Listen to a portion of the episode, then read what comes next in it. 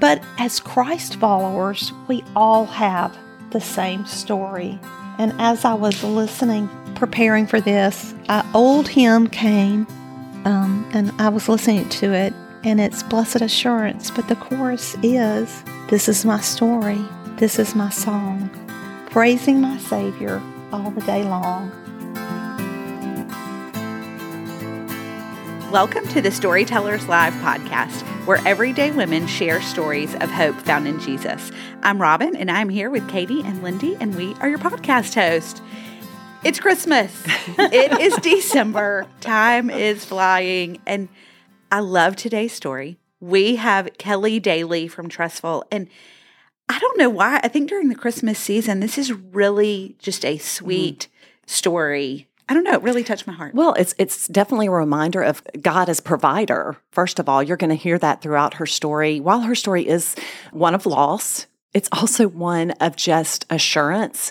You heard just at the beginning of the podcast the quote that she talks about blessed assurance, uh, Jesus is mine, the old hymn. And it's something that she holds on to. And I think it's a beautiful way to kick off, like you said, Robin, the Christmas season. That's right, Katie. And speaking of the Christmas season, we would ask that you keep storytellers live ministry in mind as you prepare and start thinking about year end giving. You have no idea the difference you can make just by donating to this ministry. Whether that's becoming a monthly ministry partner, $15 a month, $25 a month can make the biggest difference. Or again, as you're looking towards year end giving, a lot of people give lump sums, and we would ask that you remember us. So go to storytellerslive.org. You can click on the donate button or simply scroll down right now in our show notes. If you're listening to this, go home, talk to your significant other, and make a plan to give to storytellers.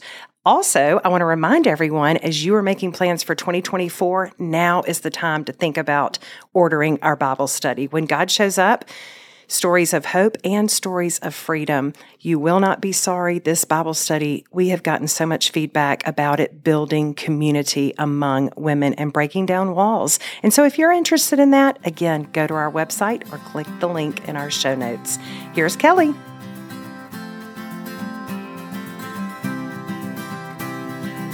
Thank you for coming. I see so many faces that I love and have been part of my story. So, um, thank you for being here. I hope as I tell my story that you can hear a couple of themes that will run through that. And one of them is just a community that walked with me through a time of loss. And then I want to start with just how God's providence, that you will see God's providence and direction in my life. And I want to start with a verse, and I think you alluded a little bit to it. It's Deuteronomy 31, um, 1 8, and it's the Lord Himself goes before you, and He will never leave you for, nor forsake you. So I think you've heard that I love Hallmark movies. There's always a happy ending and it's predictable. So I love that, and that's why I love to watch them. So I'm going to share a little bit of my own Hallmark movie with you. I met my husband in high school. He was in a senior and I was a sophomore. And if he were here, he would tell you that there was a day when we were in high school and we were in that auditorium. And if you went to high school with us, y'all know that auditorium. And lockers were in that auditorium. And that's where everybody went to change classes and go to their lockers. But for some reason, on this day, we found ourselves in the auditorium by ourselves. And we were just passing through. And he said, he saw me and he said, I wonder if I'll marry her one day. I know, isn't that crazy? Well, a year later, I was in a, a junior and he was in junior college trying to make up for some lost time in high school. And he called me, and I was at a best friend's house, and he said, Hey, would you go out with me tonight after church? And I said, Of course I will. So there started our dating, and we began dating. We dated through my high school year, and I graduated, and he finished his um, years at that junior college. We went on to college. He went to Auburn to study building science, and I went to Samford, which you heard about, to study nursing. We continued to date, had a few breakups, but continued to break mostly through college. And then we found ourselves engaged in April of our senior year. And then from there, we went on to get married in February of 87. So we found ourselves getting married and we just got married, had a storybook wedding, and then we bought a house in Trussville, just down here on Lake Street. So not too far from here. And we started that married life and we began our careers. And I worked at a local hospital in Birmingham, and Joey worked for a general contractor in Birmingham. And life was great, right? We were just enjoying those first beautiful years of marriage. Two years into that, we started our family. I became pregnant and was expecting, and we had our first daughter. And then 21 months later, we had a son. And then 18 months later, we had another daughter. So they came very quickly but it was fun. It was intense. We invested into our children, like I know all of you do if you have children. And whatever they were doing, we were doing. We also found ourselves investing into our local church. We and I still go to First Baptist Trussville, so we invested there. We taught Sunday school. We led in the children's um, mission groups, and the last thing we did was we taught a young married Sunday school class there. We loved that. Joey said, you know, these are tough times. You got small children, you're trying to build your career, and it's just really a tough time. And he said, maybe we could walk along beside these people and encourage them. And so we did, and we just loved it. And a verse that he always shared with these young couples was Joshua 1 9 be strong and courageous. And he would just, you know, always encourage, you know, just be strong. And so we would share that with them as we worked with them. Well, as time went on, our children were growing and we found our children in those later years in high school. And I think our oldest was a senior in high school. And, and we were talking about just how you talk about your children often. And he said, What are you going to do when you're, when you know, the children are grown or all in college or maybe finding themselves those young adult years, what do you think you're going to do? I was like, well, I, I think I'll just continue to be your wife and invest in the children and what they're doing. And so he said, well, your time, you've spent so much time with them. You know, what do you think you'll do? And I said, well, I don't know. Maybe I'll go back to work. I really hadn't been able to use the master's that I had gotten in nursing. And I thought maybe I'll go back. I don't know. And so we talked about that. And then time continued on. And the economy was changing a little bit, and the construction world was being affected somewhat by that. And Joey, work was kind of difficult, and he found himself maybe thinking about what am I going to do? What changes am I going to make? And so he decided he was thinking about starting his own business. And so with that, you know, we began a conversation of maybe I might go back to nursing. When we had the children so close together, I had quit my career in nursing. It was best for me to stay home. So I decided to stay home. And so as we were beginning to talk about that, maybe I would go back to nursing. I had let my nursing license lapse. So it was not, I didn't have one anymore.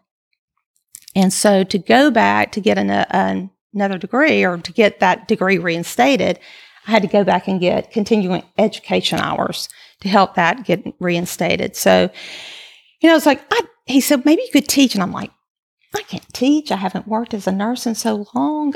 I need to get my skills up to date again. But we talked through that. Well, just a, I don't know, sometime later, um, I was standing in the kitchen and I was cooking dinner and I get a phone call and on the other end is um, a lady who said, Hey, I'm just checking with our UAB alumni.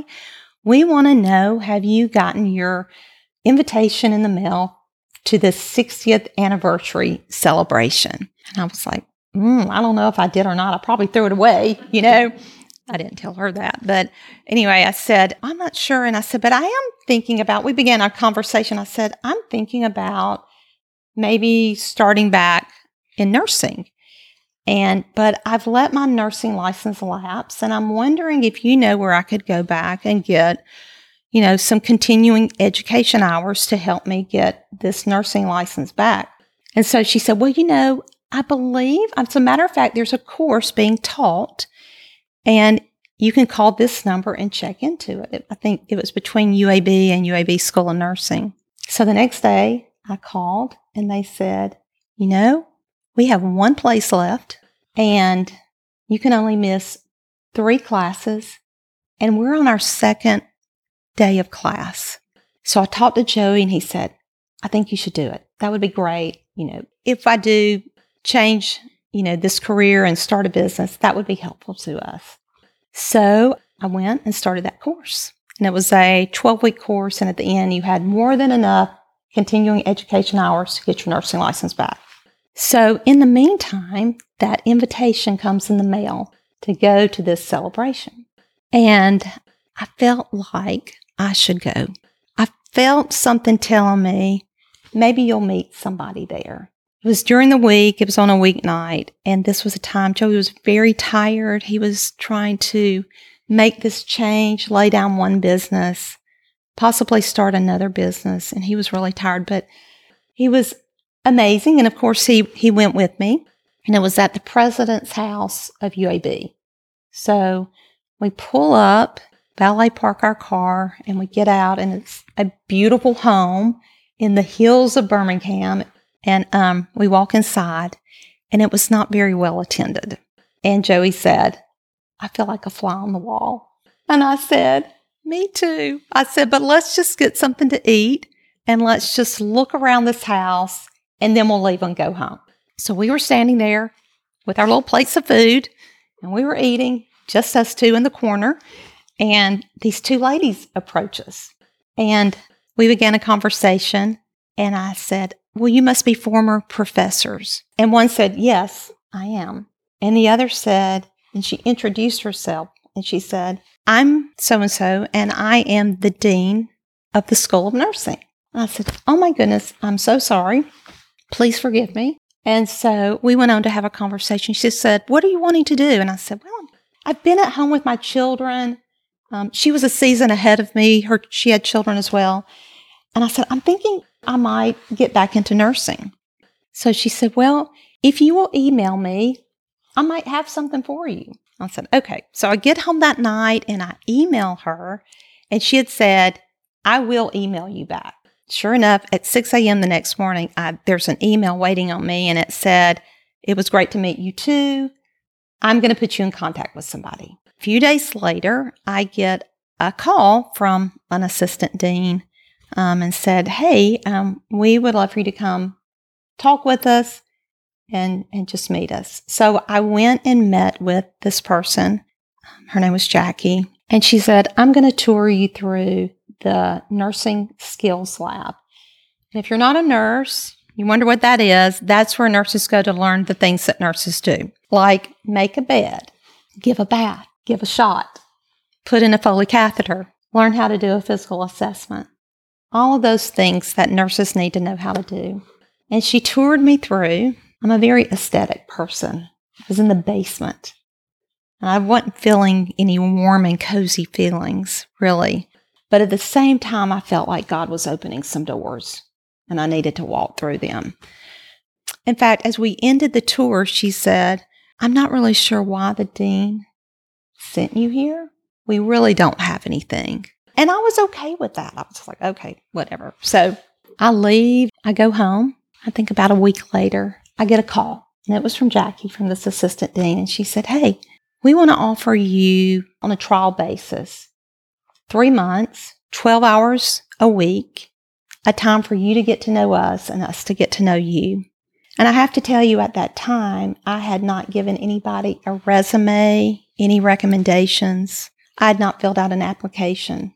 This was just with me meeting the dean at this place where I felt God was saying, I really think you should go. You might meet somebody.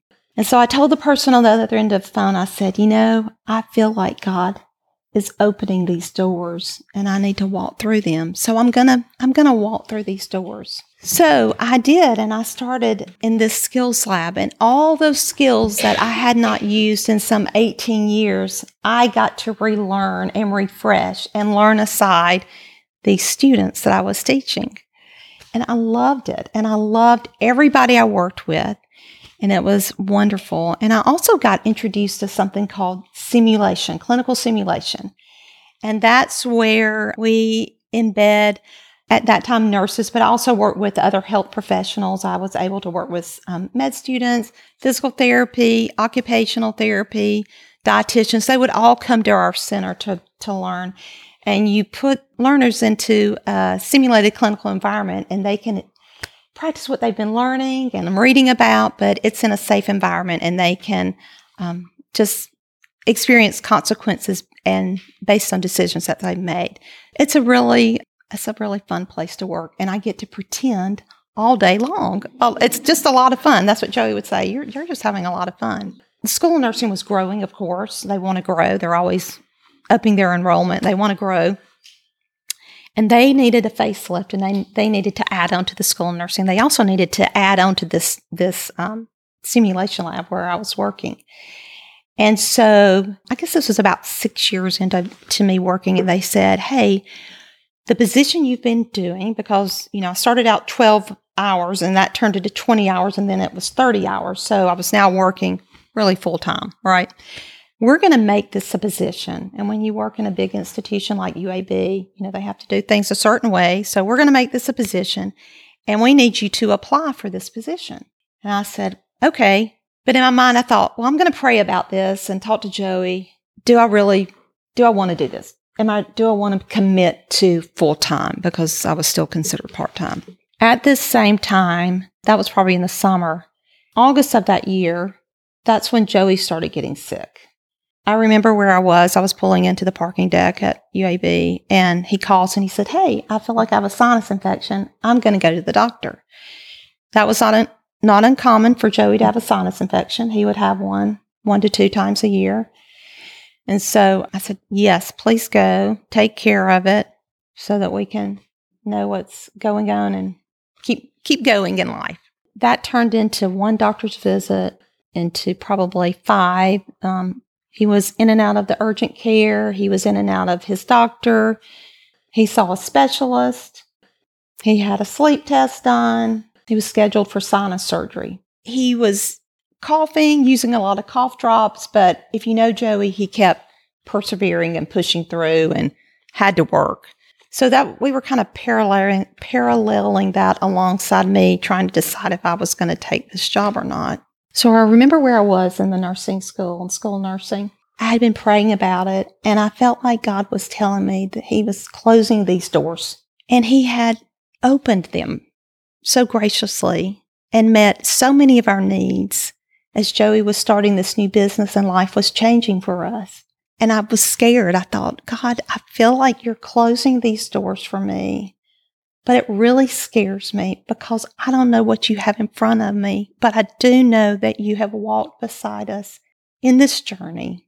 And I'm not here by accident, but for, for some reason, I feel like you're closing the doors. So I let them know that I would be not be applying for this position and that I would be um, quitting at the end of the fall semester, which was like mid December. And again, Joey's continuing to get just sick. We can't figure out what's going on. We've been on so many antibiotics. There's been x rays, nothing's showing up. And so I go, I have my last day. They send me off with a wonderful party. Um, love my friends. And we get through Christmas and the holidays, but there's that week in between Christmas and New Year's. And we still really just were not sure what was going on. And cancer really had never crossed our minds until I was sitting with my daughter in law and my, I think, my, my daughters, and we were watching The Crown, the very first episode of The Crown. And I don't know if you've seen it or not, but that's when he he has lung cancer and he's coughing and he coughs up blood. And just the night before, Joey had woken up and coughed up blood. He had not at all. So with this had not he had not done that yet.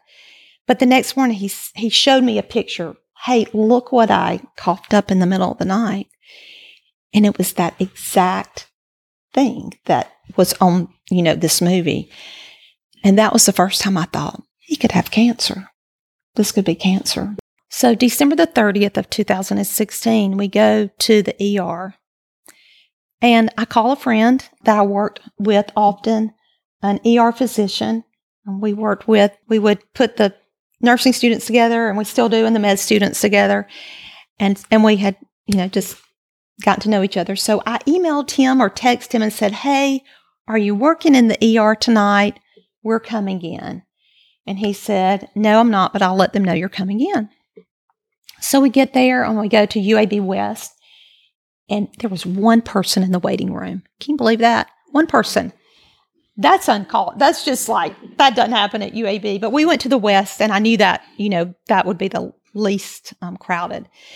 And so we go in and, you know, we get through the triage nurse and we get back there and the nurse comes in and going back just a little bit, a good friend at the school of nursing that I worked with and we, our offices were right by each other. She heard my angst every time, every morning I would come in like, Joey's been up coughing all night, all this. And he was, she was like, you need to get a chest CT. So upon Penny's recommendation, my friend, I go back there and we're telling the nurse, you know, this along, you know, what we've been through the past months of fall, um, maybe from August through December, and then, you know, then the the nurse practitioner comes in and we go through the whole story again, and then the doctor comes in and he said, "I understand you know Dr. Peterson." Yes, um, he said, and so we tell him the whole story, and and then he says, "You know, I think this is reflux," and I was like, really? Oh, I feel so bad because we went to go see that doctor and we went started on this medication and I didn't think it was it. So I we stopped the medication because I said to, you know. And um but he said, "Well, you know, we're going to go ahead and do the tests that you've asked for and maybe he's got some blood clots, but Joey didn't look sick other than he had this cough, but you know, he just didn't look sick. He had not lost a lot of weight or anything. So they send him off to um, to do the test, and two hours later, um, this ER doctor comes in and he said, "I can't believe I'm going to tell you this, but we have found a large mass in the left lung. There are numerous spots in his liver, and there are multiple blood clots in both lung fields, and we're pretty sure it's cancer." So from there, we had to be, uh, we went to the main hospital and were admitted. I called some really close friends and they came and they went and got my one daughter, my oldest daughter was on a trip in the mountains and my, um, my son was snow skiing in Colorado and my youngest daughter was at home. And so these friends went and got her and told her and brought her. And then um, once we got admitted and got into the hospital, that was pretty easy, believe it or not. UAB is hard to get into these days. They're very low on rooms. You're spending a lot of time in the ER, but we got in a room. We stayed there through New Year's Day and then we came home. Called family, called close friends, called Joey's sister, who walked with us through every bit of this. I could not have done it without her. So um, we came home and um, they said, You're going to have to come back for a biopsy to confirm whether this is cancer. So we really, we still didn't know whether this was cancer or not, even though they said, We think it is cancer. And so during that time, we went to go see um, a doctor and they set up the biopsy. And I reached out to another friend that I worked with because of what I had done at UAB. He worked, another one that worked alongside the med students and a top pulmonologist. And so we talked on the phone, and he was so encouraging to me and gave me so much hope and said, you know, until we know for sure, we're going to hold on to that. So I was so grateful for that. We went in for the biopsy and we would know that day whether it was cancer or not. And I was surrounded by family and friends, and we heard the news that it was cancer. And then a good friend and I went back to meet Joey in recovery, and we delivered um, the news to him that it was cancer. So that was especially difficult. We came home, um, we were in the hospital about three days, and you know, friends came to see me at, from work. Some doctors that I worked with and people that I worked with, nurses that I worked with came and visited me and Joey. And and friends. We were discharged. And then from there, I called another friend. you know, friends are good. And this was a friend of, of mine and Joey's both that we had gone to high school with. He went on to become a, a surgeon and also did cancer research. So I called George and I said, George, we've got this diagnosis. And he said, Kelly, until they know the makeup of the tissue, that is so important because it will help us know how to treat this. My main question for him too was like, are we in the right place? Do we need to go somewhere else in the United States to treat this cancer? He told me, nope, stay where you are. And so from there, we went to go see the oncologist, and the oncologist said, the first biopsy did not give me enough tissue. I need you to get another biopsy. So we went back into the hospital to have a second biopsy. And that's another fun story, but I don't have time for it. But anyway, God worked through that. There were a friend that was a surgical nurse. She set everything up for us. And we got that second biopsy and we came home. Because she had worked everything out for us, Joey felt incredible. She knew the anesthesiologist. She, it was great. So for three days, he almost was pain free. It was really great. But we waited for an entire month. And during that month, to find out what this tissue was made of, out of, I watched Joey deteriorate. I mean, he lost weight. He was in excruciating pain. We were on the highest pain medication. We were using patches. We were using pills. He was just in a lot of pain. But we got the call, and the, the doctor's nurse called, who was an angel, and said, We found out what it is, and it's good. It is, we're going to be able to treat this with what's called target therapy. So, this medication would target the cells that made up this tissue. Joey's sister came and got us, and we went down to UAB to Kirklin Clinic. We met with the doctor and with the pharmacist, and we got this little pill and we prayed over it and we took it while we stood right there in Kirklin Clinic, the first one. It would be a pill that Joey would take every morning. And that was a godsend too, because I, I wondered, like, oh my goodness, I just didn't see him being able to tolerate going in and having infusions and that. So it was just this little pill. We took it every morning. So we took it, the first one there. We got in the car. Joey's sister was driving us home. And he said, I know this is going to sound crazy, but I feel like I feel some tingling in my back. And he had a lot of pain in his right shoulder, even though the cancer was here and it was everywhere. And so he said, I feel some tingling. And as he started taking that medication, it was like peeling back an onion. There was swelling from his feet all the way to his knees. And within three days, every bit of that was gone. And then we started peeling back the pain medication, going from really high dosages. And we just, you know, I was just taking it away. It was great. And he started back to work and life got back to normal. You know, he was just working and I was just doing things and helping him out. In the middle of that, we had our first grandson that was born and Joey got to, to be present for that. And that was amazing. He got to hold little Cooper. So that was, that was really sweet. So I guess July of 2017, Joey started having some headaches. So we went back for another CAT scan, CT scan of the head this time, and they found a, a small spot in his sinuses, and it was cancer. So the cancer had returned. We knew that may happen. We knew this treatment that he was on, that cancer is so smart and horrible, and it can mutate and change. And that's what was going on. And so they said that may happen. And, you know, as you know, you research and do look. So we started, they, we could start on a different medication. So we did, but it didn't work. So as the time came and he was getting sicker, um, we began making plans and Joey began meeting with people. We really didn't talk too much about what it would look like if Joey passed. I just didn't sense he really wanted to go there. So we didn't go there. But we were making plans. He was talking to people. We had to change some things financially. And so, again, good friends walked beside us. And we went to the hospital and didn't know if we would come home or not. And so we get to the hospital, and a sweet friend from our small group, who was an attorney, met with us, and other friends came as witnesses, but we had to change our will, even though we had a will, but we had to change it. And so she worked all weekend making those changes.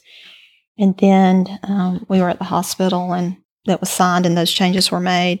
I think we were in the hospital about two weeks. I'm looking at Yo because I know that people came and visited us. People came and sat with Joey while I ran home to get a shower quickly. I didn't leave a side other than if I had to go home to get a shower and people would help me take me home and bring me back or sit with Joey while I did that.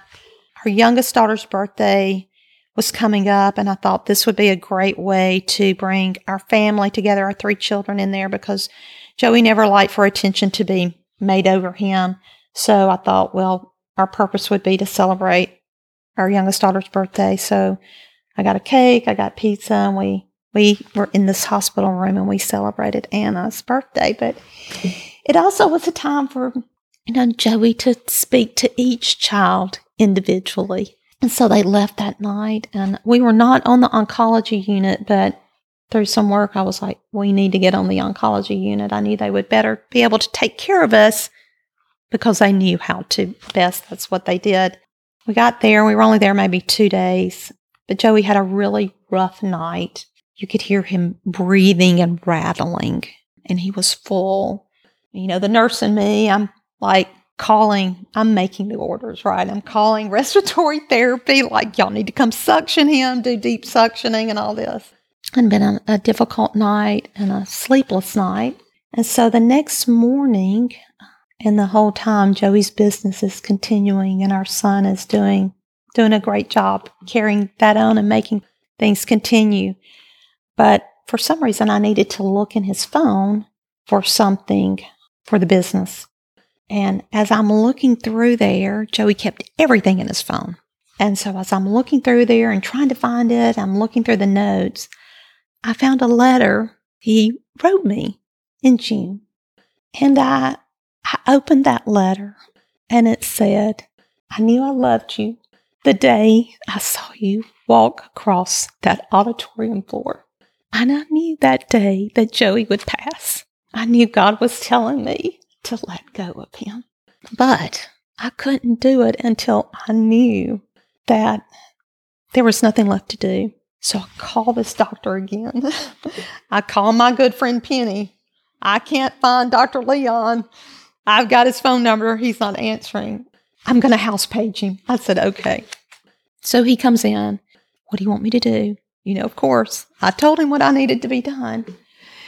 And um, he goes out and, and, of course, looks at everything and comes back and he said, I think we need to do this.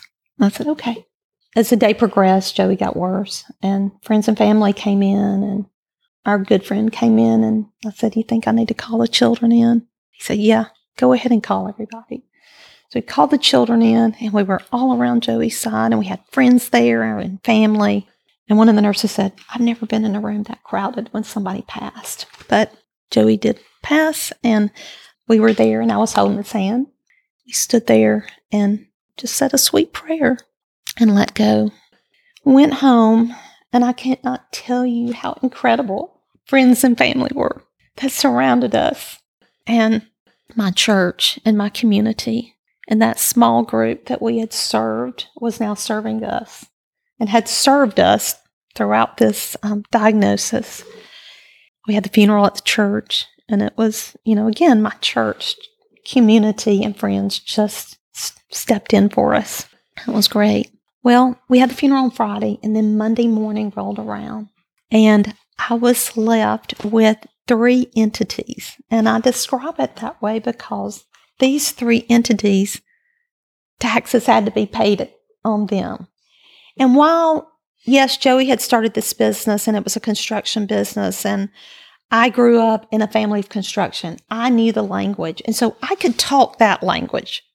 I could talk to somebody on a job site. I could even go to a job site because I grew up like that and then I married somebody that did did that too. Business part of it was very difficult. I couldn't do. The language was language I couldn't even couldn't do. So we had the business and there were jobs that needed to be completed. The business supplied architectural elements to a job, um, mostly iron, some wood, some concrete, but mostly iron. The business was actually in Remlap. There was a shop with men working at it that depended on a paycheck every two weeks, insurance. And so, and they were so loyal to Joey. I was surrounded by men that I think three that that surrounded me. One that helped with leadership, one that helped with the business part of it, one that helped with the finances. So they just surrounded me as we began to make these decisions. We were mid job on these jobs, but I wanted to finish these jobs. I felt like Joey would want those jobs finished. So we began working to try to do that. And then somebody that had worked with Joey also pulled up alongside me. He was working with a different company and he actually was wanting to, to start a division in this company. And so they agreed to take on the jobs and to finish the jobs. And that took about three to three, three to four years. So I was so grateful for that. So many people that pulled up the bank was so amazing. People in the banking world were, or that had been in the banking world, a friend pulled up beside me to look at all these documents. I had no idea what they were with all these figures on them. That, and then a friend that another banking friend pulled up beside me and would meet with me because I was like, Am I going to sell the business? What am I going to do? But he met with me and would pull people in to meet with me. And he was amazing too. Also, was left with a plane. Joey was a pilot. And so, even though I would have loved to have kept the plane, planes need to be in the air and flying. Um, if they're going to be working, and I couldn't really afford to keep the plane. So another friend that Joey had talked with, and they were flying buddies, he pulled up beside me and spent his time helping me sell this plane.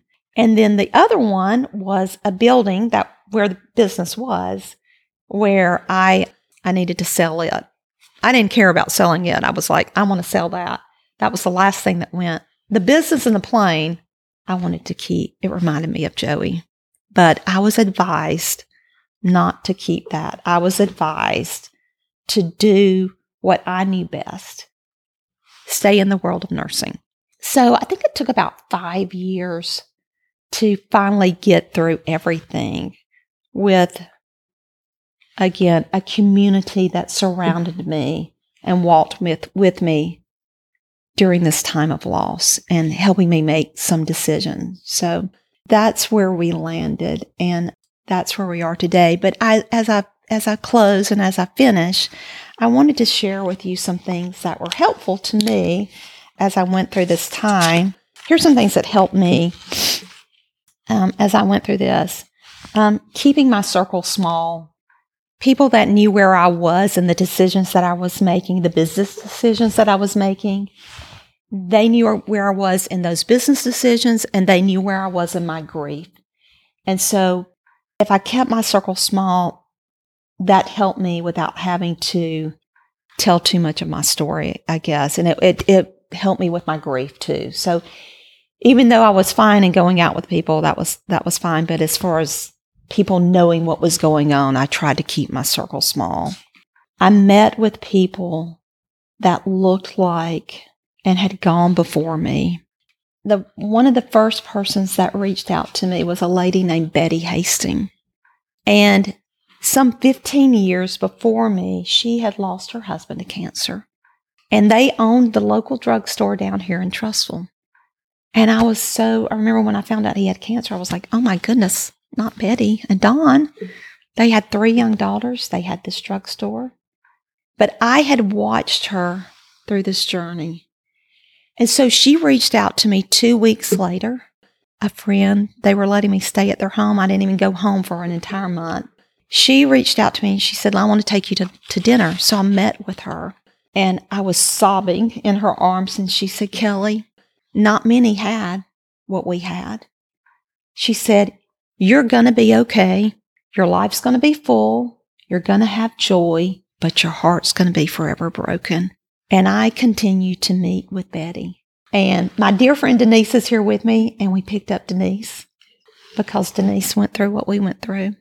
And I can't tell you how important it is for just that was so helpful. Somebody that had gone before me, and I liked how she had done life. So I liked that. Also found out that grief was manageable if my stress was low. I tried really hard to listen to these people that God had put in my life about business. Even though I may not like the decisions they were telling me to make, I believed God had put them there. And I did find that as I started letting go of things, it really helped my grief. It was important for my mental health that I stayed healthy mentally, that I get my sleep. I met with a counselor because I wanted to be the best person that I could be for my children. Um, so I, I did go see a counselor and just talk with her because I'm, again, I wanted to be be able to relate to my children. One of my very most favorite verses is Philippians 4 8. It's whatever is true, noble, right, whatever's pure, whatever's lovely, whatever's admirable. If anything is excellent or praiseworthy, think about these things. I'm a glass half full kind of person. I don't like to be sad. I mean, but yes, I cried. I was sad. I cried out to God. But again, I, I try very hard to, to think about the day and the good things about it. What did others do that will help were helpful to me? And maybe what could you do as with as you're walking along somebody that is going through a loss? So many people made themselves available to me. Yes, because Joey was this incredible person. And I know they were doing it because of him and he had invested in their lives. And I think he had asked them but also because people made themselves available to me. Uh, that was just so great. They were they were walking with Christ and they were making themselves available to me. I don't think often if people wonder, do they, you know, do we wonder that people are watching us? I shared Betty's story and I immediately thought of her when Joey passed. Like, I like how she's doing life. She's continuing on she still misses Don greatly, but I like how she's doing life. Prayer, praying for that person are so wonderful notes. A girl in our small group who now lives in Tupelo, Mississippi, I think that's where she is, still sends me a card. I mean, just out of blue, I'll get this card and she'll, it's just, you know, hey, Kelly, I'm thinking of you. As I went through this, I thought, wow, you know, and think about as people come and how are you doing? I struggled with saying once when somebody said, How are you doing? You know, it's just a, such an everyday question. And usually we just say, Oh, I'm good, I'm fine, or this is going on. But I had, I, it was hard. Denise and I've talked about being able to say, I'm okay because I'm not okay. I am very sad. And so I would often say that, you know, thank you for asking. I'm very sad. And so I thought, what kind of question can we ask? Or maybe just like, I know you're very sad, or acknowledge where that person is. And I'm so sorry. And I just want you to know I'm praying for you. I think when a friend is hurt or somebody's going through something, we're hurting because we love that person and we want to be there for them. And sometimes I think we do things because it makes us feel better and it's it's wonderful, right? I mean, I so many wonderful things, meals, gift cards to places to eat, prayers, no, just so many wonderful things. But I just also want to just remind all of us how incredible prayer is. As I know so many so many have prayed for me tonight. I'm going to close. I look at Denise, I look at Pat Reed who was sitting here. I know that my story is not a new story. Many have gone before me, and many will go after me. And I want to tell you that I believe that we all have a story. My life experiences make up my story, and I share them with you, and you so graciously listen to them. But as Christ followers, we all have the same story. And as I was listening, preparing for this, an old hymn came, um, and I was listening to it, and it's blessed assurance. But the chorus is This is my story. This is my song. Praising my Savior all the day long. This is my story. This is my song. Praising my Savior all the day long. And as Christ followers, we have that. I have hope. I know Joey is healed. And I know that I'll see him again.